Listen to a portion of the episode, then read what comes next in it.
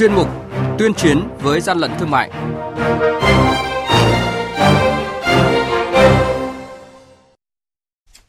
Thưa quý vị và các bạn, quản lý thị trường Vĩnh Long bắt giữ lô hàng lớn có chứa hàng trăm thùng mỹ phẩm không rõ nguồn gốc. Bình Phước kiểm tra phát hiện cơ sở kinh doanh hàng tiêu dùng không niêm yết giá trên từng sản phẩm. Cần thiết phải kiểm soát hàm lượng phóc mang formaldehyde trong sản phẩm dệt may, bảo vệ người tiêu dùng. Doanh nghiệp cần chủ động tự bảo vệ trước thực trạng hàng giả, hàng nhái là những thông tin sẽ có trong mục tuyên chiến với gian lận thương mại hôm nay. Nhật ký quản lý thị trường, những điểm nóng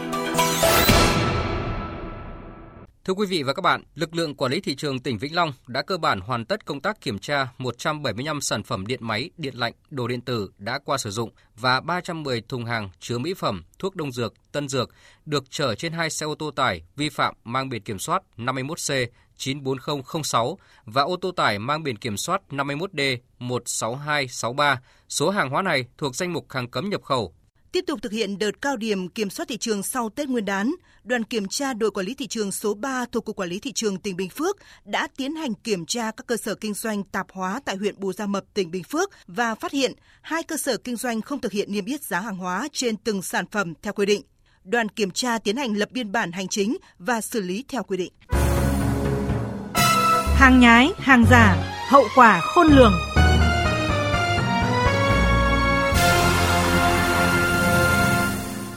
Thưa quý vị và các bạn, hiện nay trên thị trường có nhiều loại quần áo giả danh hàng Việt nhưng thực chất là hàng Trung Quốc, gian lận để dễ dàng tiêu thụ. Điều đang nói ở đây là những loại quần áo với giá rẻ này lại chứa hàm lượng formaldehyde, hóa chất gây ung thư vô cùng nguy hại cho người dùng. Tổ chức Y tế Thế giới đã cảnh báo chỉ với hàm lượng thấp formaldehyde mà cơ thể con người tiếp xúc thường xuyên trong thời gian dài sẽ gây ra nhiều tác hại nghiêm trọng cho sức khỏe như có khả năng gây ung thư nhiều cơ quan trong cơ thể, Nghiêm trọng hơn, formaldehyde là tác nhân gây ra sai lệch và biến dị các nhiễm sắc thể. Phụ nữ có thai bị nhiễm có thể bị ảnh hưởng đến sự phát triển của bào thai. Việt Nam cũng đã ban hành quy định kiểm soát này, nhưng Tổ chức Y tế Thế giới đưa khuyến nghị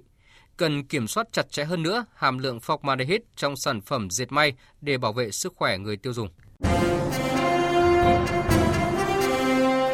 Quý vị và các bạn đang nghe chuyên mục Tuyên chiến với gian lận thương mại. Hãy nhớ số điện thoại đường dây nóng của chuyên mục 038 857 7800 và 0945 131 911. Chúng tôi xin nhắc lại các số điện thoại là 0388 577 800 và 0945 131 911 sẽ tiếp nhận ý kiến, phản ánh, kiến nghị, tin báo của các tổ chức cá nhân liên quan đến gian lận thương mại, hàng giả, hàng nhái. Tuyên chiến với gian lận thương mại phát sóng trong thời sự đồng hành sáng thứ ba, thứ năm và thứ sáu hàng tuần. Thưa quý vị và các bạn, hiện nay sản xuất kinh doanh hàng giả đang bùng nổ trên toàn cầu với nhiều ngành hàng, ảnh hưởng đến sức khỏe người tiêu dùng. Tuy nhiên, một thực trạng rất lo ngại là hiện nay có không ít doanh nghiệp bị làm giả, làm nhái sản phẩm nhưng lại ngại công bố thông tin vì sợ bị liên lụy đến tình hình sản xuất kinh doanh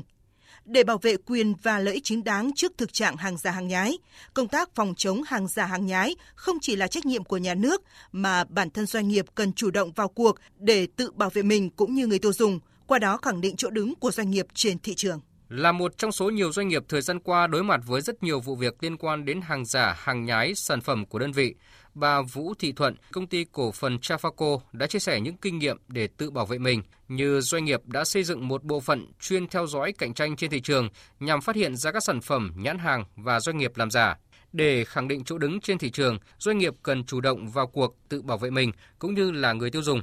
Việc này cần làm ngay từ khi có ý tưởng thành lập doanh nghiệp, ý tưởng về sản phẩm chứ không phải đợi đến khi có tiền mới làm. Hiện nay đặt vấn đề là chúng ta hội nhập rồi, phải phát triển bền vững thế nào thì có một môi trường kinh doanh tốt hơn. Đặc biệt là cái cạnh tranh lớn nhất của thị trường là cạnh tranh thương hiệu. Tuy nhiên trách nhiệm vẫn thuộc về chúng tôi làm sao cái thương hiệu đó được phải xây dựng trên một cái nền tảng vững chắc, đấy là chất lượng mang phục vụ cộng đồng. Nhằm nâng cao hiệu quả đấu tranh với nạn hàng giả, hàng vi phạm sở hữu trí tuệ, ông Đàm Thanh Thế, tránh văn phòng Ban chỉ đạo 389 quốc gia nêu rõ, với cơ quan chức năng, công tác đấu tranh với thực trạng này phải tiến hành thường xuyên, liên tục, tuyệt đối không có vùng cấm trong công tác này. Đặc biệt các doanh nghiệp phải chủ động xây dựng những giải pháp chống hàng giả, bảo vệ sản phẩm của mình.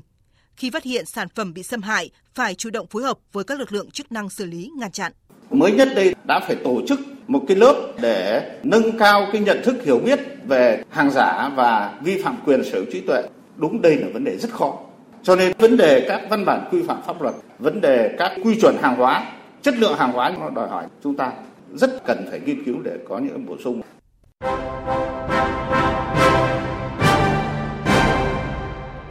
Chung tay chống hàng gian, hàng giả, bảo vệ người tiêu dùng.